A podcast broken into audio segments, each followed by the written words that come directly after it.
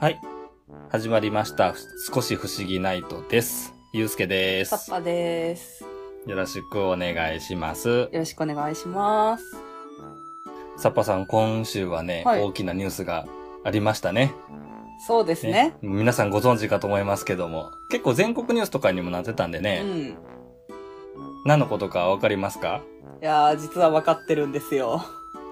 ちゃんとね私もこの番組始めましたから、ちゃんと分かってるんですよ。まあ何とは、まああえて私の口から言うと、ちょっとあれなんで、もうゆうすけさんからぜひ言っていただきたい。わかりました。はいえっとね、7月7日ですね、はい火曜日に、うん。トキワ荘漫画ミュージアムオープンしましたね。いよいよ。おめでとうございます。ありがとうございます。ねもう、トキワ荘といえばね、この番組でも、第1回でしたね。あの、はいはいはい藤子 F 不二雄先生のね、話をした時に、登場したと思うんですけどもありまし、た。あの、まあ、駆け出しの頃に、うんあの、今後活躍する漫画家の方がうん。共同生活を送って、うんうんうん。そこから羽ばたいていったっていう伝説の場所なんですけどもね。はい。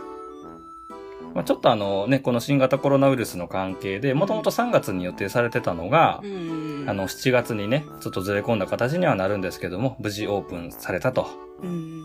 なるほど、なるほど。ね、いやー、行ってみたいなー 結構あの、時和荘の、はいその、跡地のあったところに時和荘通りっていうのがね、はいはい。あって、まあ、もともとその、聖地としてね、うん盛り上げるムードっていうのは常にやってたうんみたいなんですよ。そこにある本屋さんとかがね、キャンペーンやったりとか。はい。うん。なので、まあ、漫画ミュージアムがオープンしたっていうことでね、ついに、あの、完全体というか、ねうん。うん。出揃ったなっていう感じがしますよね。いいですね。ね。ちなみにね、解体されたのが、は1982年らしいんですよ。1982年。うん。なので、38年ぶりおにー。復活というか、うんううんん。っていうみたいでね。で、あの、このね、少し不思議ないと的には、はい。F 先生のね、話をしてますけども、この時和荘っていうところ自体がやっぱり、その、うん手塚治虫先生がね、うん。もともと住んでらしたりとか、うん。赤塚不二夫先生とか、石ノ森章太郎先生とか、うんね、著名な漫画家の方がね、ここで暮らしてたっていうことで、はい。ね、藤子 F 不二雄ファンのみならずね、もう多くの漫画ファンのね、皆さんにとって、うん。あのー聖地というか、うん。訪れてみたい場所になってると思いますんでね。もう多分これからすごい、あのー盛り返すというか、もともとその、豊島区の街づくりの事業の一環でもあったみたいなので、あ、そうやったんですね。うんなるほど、なるほど。まあ今のね、時期なんでこうね、気軽にっていうわけにはなかなかいかないですけども、ちょっとずつそうやってね、あの、いろんな人が訪れて、はい。その聖地というか先生がね、過ごした場所っていうのが、どんどんどんどん元気になっていったらいいなっていうふうにすごく思いますね。僕も行きたいですね。うん。行ってみたいですね。うん。行ってきたよっていう人の報告は、あの、自慢のようにしてきてください。お近くにね、ねお住まいの方とかね。うんうんうんうん。はい。えっと、じゃあ、今回の本編の内容なんですけども、はい。えっとね、番組ちょっと始めさせてもらって、いろいろね、反応をいただいた中で、はい。こんな話をちょっとしてほしいです、みたいなところの、うん。まあ、リクエストというか、うん。いうようなものもいくつかいただいてたんですよ。はい。うん。で、あのーこれからね、そういったものとかもちょっとずつ取り上げながらうん。進めていきたいなと思ってるんですけども、はい。今日はですね、漫画の中に登場する漫画。うん。うん。うん。ね。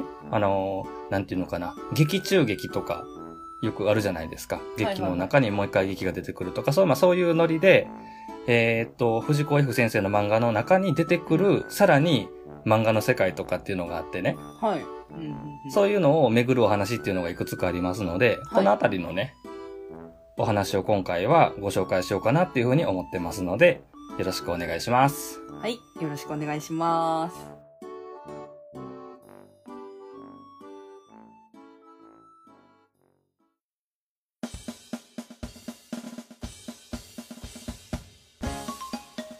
少し不思議ナイトこの番組では藤子 F 不二雄先生の少し不思議な物語について楽しくおしゃべりします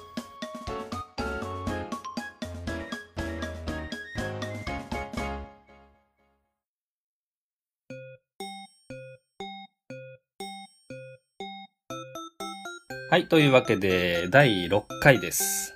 はいえっとね、オープニングでもご紹介した通り、今回は漫画の中に出てくる漫画っていうことでね、うんうんなんだこりゃってまあ話なんですけども、そうですねうん。まあ、のび太とかドラえもんの世界って、まあはい普通に現実にある日常というか、まあ小学生の日常じゃないですか。はいだから彼らもテレビ見たりとか漫画読んだりとかしてるんですよ。普段はね。漫画なんかよく読んでるイメージありますねそうそうそうそう。読んでるね、イメージあるでしょ。部屋にね、はいはい本棚もあるし。あるあるうん。で、その中でね、えっと、その漫画について取り上げたそのエピソードっていうのがいくつかあって、はいで一つがね、えっとね、危うしライオン仮面っていう作品があるんですよ。ほね。あこれは、あのーお話のタイトルなんですけどね。うはいドラえもんのね。うん。うんで、まずオープニングから、その漫画の内容から入るわけですよね。うーんはいで、ライオン仮面っていう、まあ言ったらヒーローうんうん仮面をかぶったヒーローみたいなのが登場して、はいいきなりピンチの状態から始まるんですね。のび太が呼んでるっていう設定で。うんうんうんで、悪の軍団に取り囲まれて、うんこれでお前も終わりだって言って、うわーっていうところで、うんまあ次に続く。で10月号をお楽しみにね、みたいな感じで終わるんですよ。一番いいとこで次の号行くやつだそう。で、まあはい舞台は、あの、のび太の部屋に戻って、うんああ、いいところで終わったと。うんうんうんうんこの先どうなるんだろうねっていう、まあ、そういうね、子供の反応あるじゃないですか。のび太たちがしてて、はいはいはいで、気になる気になると、どうなるんだ、どうなるんだろうなって言ってるんですけど、はいここでね、ドラえもんがあることを思いつくんですよ。ほう本人に聞けばいいんだって言って。え？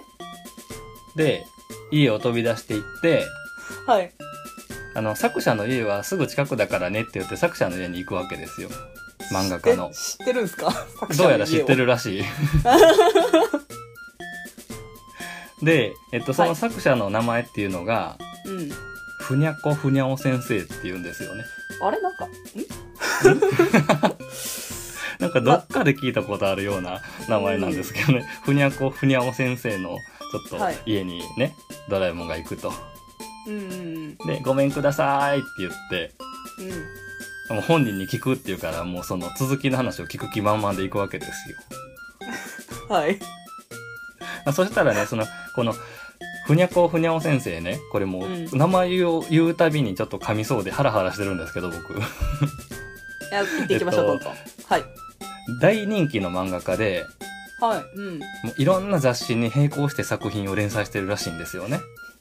おーあれ？うん？はい。なんか聞いたことあるような話ばっかりなんですけど、なんか。まあまあちょっと置いときましょう。うん後で触れましょうね。はい。で、家に着くと、うん。あのーほら、漫画家さんとか作家さんって、その担当の編集者さんがついて原稿を取りに来るみたいなシーンよくあるじゃないですか。はいはいはいはいありますねでも編集の、ね、担当者の人がもう家の中で先生の部屋の前で列をなして待ってるわけですよ。あ何個も出してるからってことですか？いろんな人が待ってるそう,、まあそうです。次はうちの出版社の番やとかね、と、うん言いながら待ってるわけですよ。で、あのー次が、えー、ライオン仮面の回ですっていう編集者の人にくっついて一緒に部屋に入って、はいうんで、この後どうなるんですかって聞くんやけど、そこで衝撃の答え。先生が、それがまだ考えてないと。あらだから追い立てられて追い立てられて締め切りに追われて苦し紛れでピンチの展開で終わっただけやったんですよ、さっきの。この後どうなるのかっていうのがね、えー、え 衝撃の事実が発覚するわけですよね。ー、えー、ちょっと知りたくなかったなそれ で、はい。でこのままでは書けないってなるじゃないですか。で、ドラえもん的にも次が読みたくて仕方ないっていうので来てるから、はい。なんとかしてよみたいな、お前誰やねんみたいなノリでうんすごい迫るんやけど、はい。あ、いいこと考えたと。ね、ひらめきその2ですよ、その2。はい。タイムマシンがあるじゃないかって言って、うん。あの、家に帰って、タイムマシンに乗って、来月に行くんですよね。はいはいはいはい。ね。で、ドラえもんが本屋さんに行って立ち読みすると。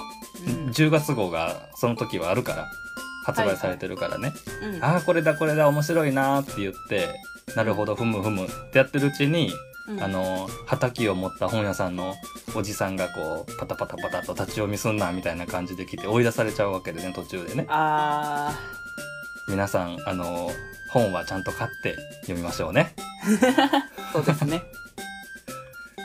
で、舞台は現代戻ってきて、はい。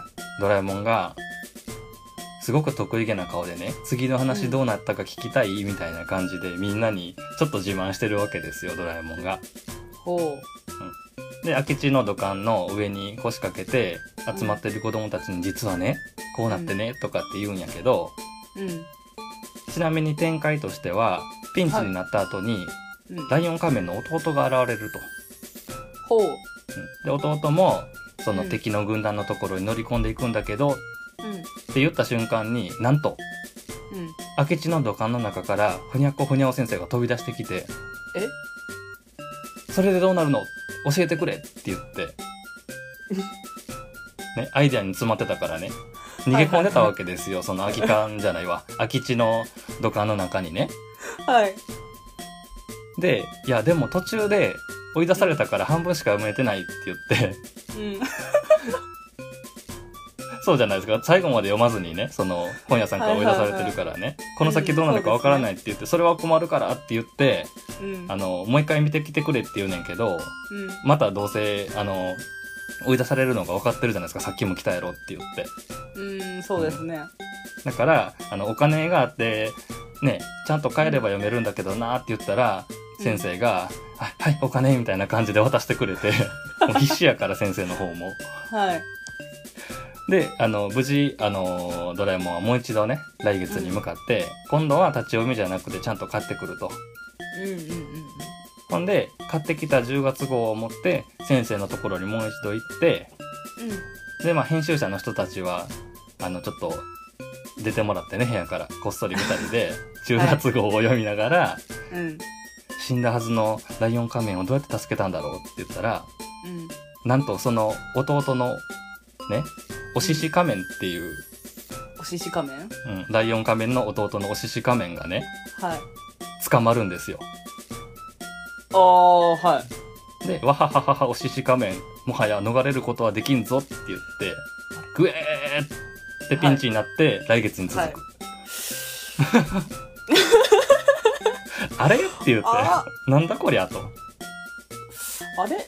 これは、もしかして。で、先生がね、こんな終わらせ方あるかって言うんやけど、うん。もうドラえもんは書いたのあんたでしょって言って、冷静に突っ込むわけですよ。はい。で、後のことはね、来月号までに考えようって言って、うん。言うねんけど、もうなんて無責任なわしだって言って、もう自分で自分に怒ったりとかね。はい。で、ひらめきその3と。はい。ねうんなんなら再来月に行って11月号を買ってこようかと。うん。そういう話になっていくわけですよ。はいはいはいはい。ほんで、もう帰って、帰ってくるじゃないですか。もう間はもう省略されて。買ってきたよと。そしたら、うんいとこのオカメ仮面が登場してたと。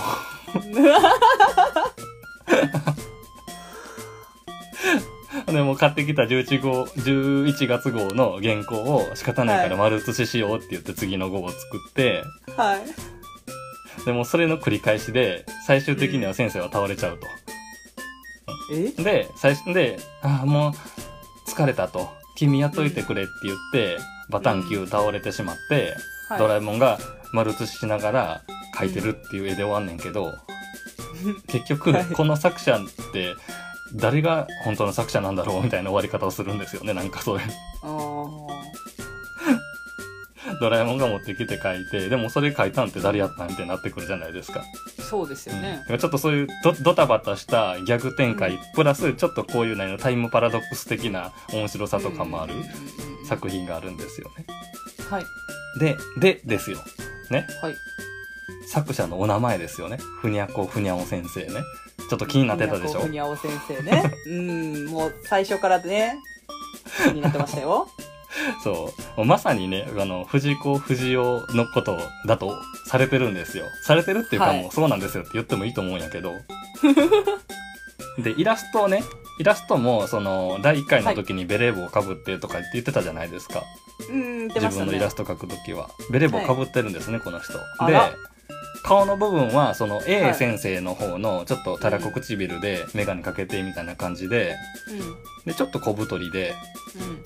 だから本当に F 先生自画像と A 先生自画像を足して2で割ったみたいな姿をしてるんですよね。なるほど。うん、で、あのー複数の雑誌に、あのーうんまたがって連載してたりとか、はい。もう編集者の人に追われてたりとかね。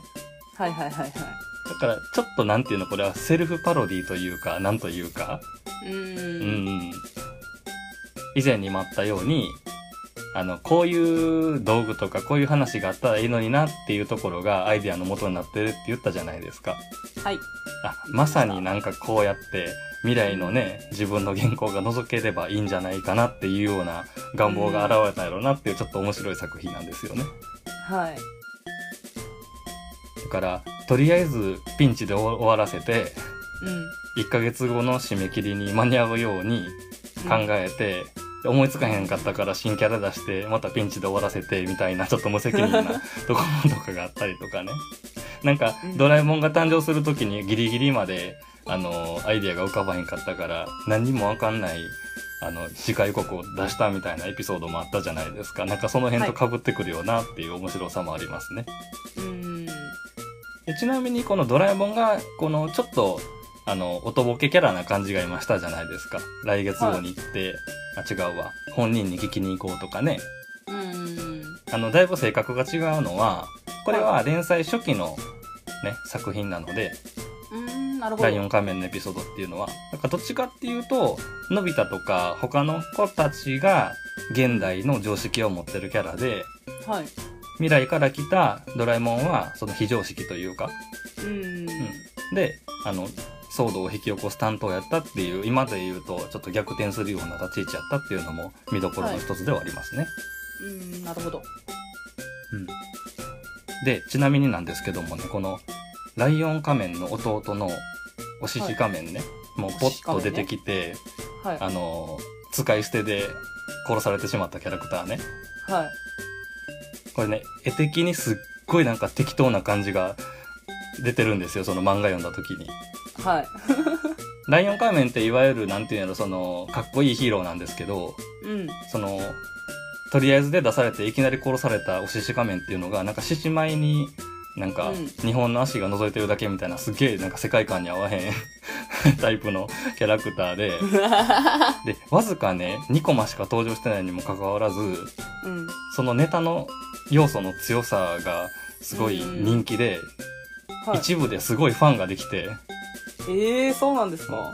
なんとあのフィギュアとかグッズまで出てるっていうね すごすぎる。ちょっとあの、あの、まあネット界隈を中中心なんですけども、うん。あの、アスキーハートが作られたりとかね、その燃やされてる姿のはいはいはいはいアスキーハートが作られたりとか、なるほど。なんかちょっとそういう、そうそう、サブカル方面でもちょっと人気のあるエピソードなんですよ、この危うしライオン仮面っていうのは。ええー、そうなんですね。そう。なんで、漫画家が描いた漫画家っていう姿も見れるし、うん。ドラえもんが無責任にね、うん。未来を行ったり来たりしたおかげで、タイムパラドックスが起こってる最後のオチとか、はい。もう、まさに藤子先生その人やなみたいなとことか、うん。短いお話やけど、ちょっとこう笑いどころがたくさんあるっていうのがこの危うしライオン仮面っていうエピソードですね。なるほど。うん。あと、はい。このライオン仮面を描いた、ふにゃこふにゃお先生は、まあ、藤子不二雄やって言ったじゃないですか。はい。えっとね、漫画をうん。自動的に作ってくれる道具みたいなのが登場する別の話なんですけどね、はい。うんあってそこではあのバッチリね手塚治虫先生の漫画をあの描いてくれる道具みたいな実名で出てたりしますよ。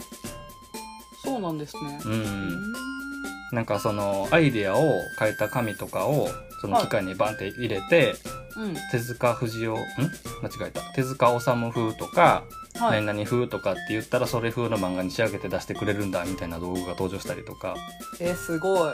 うん、なんかちょっとそういうあのー漫画を描いてる人ならではのなんかアイデア道具みたいなのも登場してるんですよね他のエピソードで。うんうん。でもう一人ね登場するドラえもんの作品中に登場する漫画家ではい。えっとねサッパさんってあの、はいドラゴンボールとかってわかります？あの、孫悟空、そうそうそうそう孫悟空とか出てくるうん、ベジータとか出てくるやつ。ね少年ジャンプにそう連載されてたはい。バトル漫画なんですけどもうなんとドラえもんにはん。うん。島山あらら先生っていうのが登場するんですよあの原作者は鳥山明先生なんですけどねはいはいはいはいはいはい。鳥山明先生をもじった島山あらら先生っていうのが登場するんですよね なるパロ。ディもう先にパロディを明かしますが、うんはい。でそのえっと島山あらら先生はうん。えっと漫画雑誌である「少年ジャブン」ジャンプじゃなくてジャブ。に えっと「ドクターストップ暴れちゃん」というのを連載してるっていうもうパロディ満載なんですけど、はいはいはいはいはいはいはい。でこの雑誌も、まあ、子供たちの愛読書なんですよはい。週刊雑誌ね、うん。である時そのジャイアンがはい。最新号を持ってたと少年ジャブンのねうん。であの隣町のある駅前の本屋さんここではちょっと数日早めに手に入るとあはい。いわゆるフラゲっていうやつ、うんうん。でそういうのありますよね。た今あるじゃないですか現実でも、うん。ありますあります。で自慢してるシーンが始まってうん。でまあ見せてくれ見せてくれってまあみんな人だかりができるわけですよね子供たちにとって漫画って本当に最上の娯楽なんでうん。はい。でそこへ来てスネをねもうさもうもう1月号先のやつを持ってると。僕なんてと、そんなことある？ね、マウント取ってくるわけですよスネ夫はね。はい。でパパが出版社の社長と友達なんだっていうスネ夫の地盤パートがあって。なるほど。でジャイアンと静香ちゃんには見せてあげるよみたいな感じでね。ドラえもん展開ですよ、こっからね。うん。でここののび太くんも笑えてね「ドラえもん」って言った後の次の一言が、出版社の社長と友達のパパ出して」っていう。もう畳みかけるねギャグが。そこ？そしてドラえもんはスルーするんですよこれをはでまあ暴れちゃんですよね暴れちゃん。暴れちゃんの続きが見たいと。い。うん。であのーのび太がどうしても読みたいぞってなった時にはい。頭が働くんですよねこういうことに関してはうん。あのー一番初めにその作品を見るのは原作者とアシスタントだからうん。アシスタントになろうっていうぶっ飛んだ考えをねほうほうほう。なるほど。で住所がわからないからはい。あのさっき登場したふにゃこ先生のところに行ってうん。で島山先生の住所知ってるって言ったら知らんとかって言われて追い出されたりとかねちょっとまあ一瞬出てくるんやけどふにゃこ先生がここにもそりゃ追い出されますよ、普通。はい。であの最終的にはねその島山あらら先生のところに行くんやけどおお。そそっちも売れっ子漫画家でもう本当に、まあまあ漫画家を漫画で描いたらもうこういうシーンになるよなっていうのがお約束みたいなもんやけどはい。あの担当の編集者の人にやっぱ詰め寄られてるわけですよ原稿まだですかって言ってうん。であのうちの出版社が先やとかいやいやこっちが先やみたいな、うん。もう押し合いへし合いとかでねはい。でこれじゃあもう進められないよっていうことになってうん。どうしたかっていうとドラえもんとのび太くんは先生を、うんまあ違うところに連れて行ってうん。秘密道具を使って、すごい快適な、その、漫画制作スタジオを作ってあげるんですね。おー。うん。で資料が欲しければ、一声かければ、ロボットアームでシュイーンって伸びて、その資料集を手元に運んできてくれたりとか、いいですね。うん。はいア。シスタントマシーンって人間じゃなくても機械が書きかけの絵を、あはいの仕上げてくれたりとかね、完成するところまで仕上げてくれたりとか、はいはいはいは音楽が、あのースタジオ中に流れててリラックスできたり、い。うん。お腹が空いたら出前が届いたりとかも至れり尽くせりなんですよ。さらに、居眠りしそうになったら水をぶっかけて起こしてくれると。ほう、おおーまあまあそういうね、超快適なその漫画制作スタジオを作って、はい。先生をサポートすると。うん。それで書き上がった最新の暴れちゃんを読むことができて、はい。二人で満足するっていうお話なんですよね。おー。で、まあ、さっきのふにゃこふにゃお先生は藤子不二雄先生その人やっていう話があったじゃないですか。はい。これは鳥山明先生だと思うんですよ、きっと。うん。名前からするにね。少年ジャンプじゃなくて少年ジャブンで連載してるから。うん。まあまあ、このお二人のね、関係がどうやったかっていうのはちょっと僕はわかんないんやけど、うん。結局やっぱ漫画家って大変だよねと。売れっ子になると余計にね。はい。うん。なかなかその人気すぎて連載を終わらせてもらえなかったみたいな話も聞きますしね、ドラゴンボールとかは。うん。うん。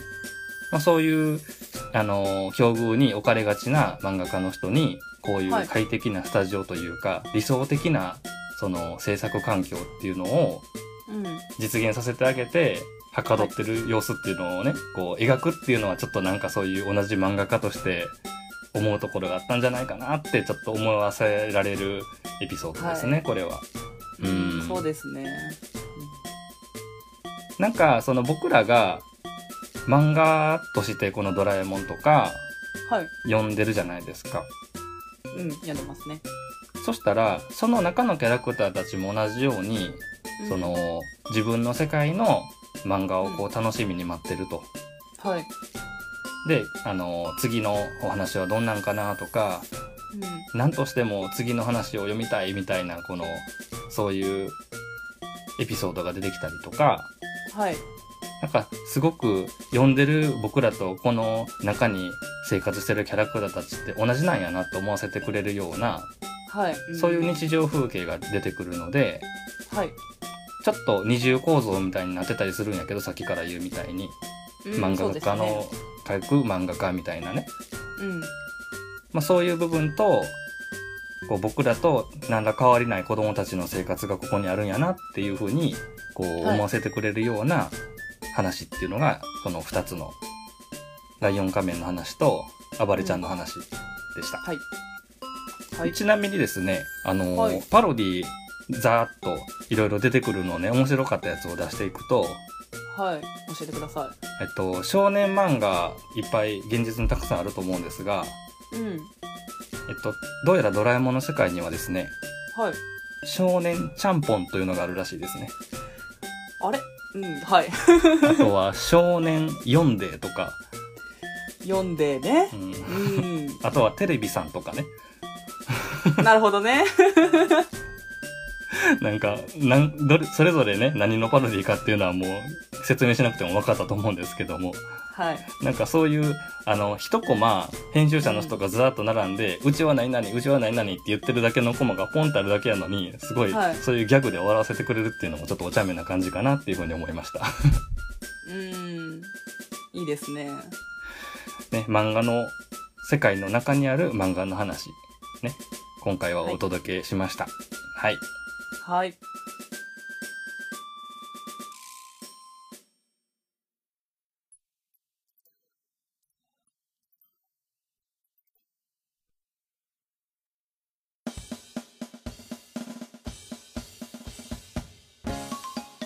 というわけで、第6回は漫画の中の漫画のお話をさせてもらいました。はい。サパさん、今日はどんな感想をお持ちでしょうか？いや、あのー私とか、まあ、ゆうすけさんもそうですけど、もう大人だから、漫画家の人がいかに大変かって分かってますよね。うーん。けど、なんか子供の時にこれ読んだら、すごいなんか、はあ、漫画家さんって大変なんだとか絶対思うし、すごい仕事だなって、だからより感じるんじゃないかなって思いますけどね。どそうなんだろう。ね。確かにね。はい。だからこんな感じで現場は大変なんだよっていうのをもしかしたら伝えたかったんかもしれないですよね、先生もなんか。うん。面白くね、面白いエピソードにアレンジして、あの、見せてくれるから、うんこれで漫画を描きたいってもしかしたら志した子供たちもいたかもしれませんね。それもあるかもしれないですね。うんうんうんじゃあ、えっ、と、今回も最後はね、お知らせの方で終わらせていただきます。はい。えーっと、少し不思議ないとね、この番組では皆様からの感想、ね、お便り、それから補足情報とか、藤子 F 不二雄、僕も好きなんです、私も好きなんですっていう方からのお便りお待ちしてます。ね、はい一緒に楽しい番組が作り上げられたらいいかなって思ってますので、どうぞよろしくお願いします。はい。じゃあ、えー、宛先の方、サッパさんお願いします。はいえーメールアドレスは fushigi710 at gmail.com 不思議ナイト at gmail.com です。ツイッターのアカウント名は少し不思議ナイト。えーハッシュタグは、えーハッシュタグ不思議な、不思議はひらがな、なはカタカナです。検索してみてください。はい、ありがとうございます。それでは、はい第6回、この辺りで終わらせていただこうと思います。また次のお話でお会いしましょう。またねーさよなら。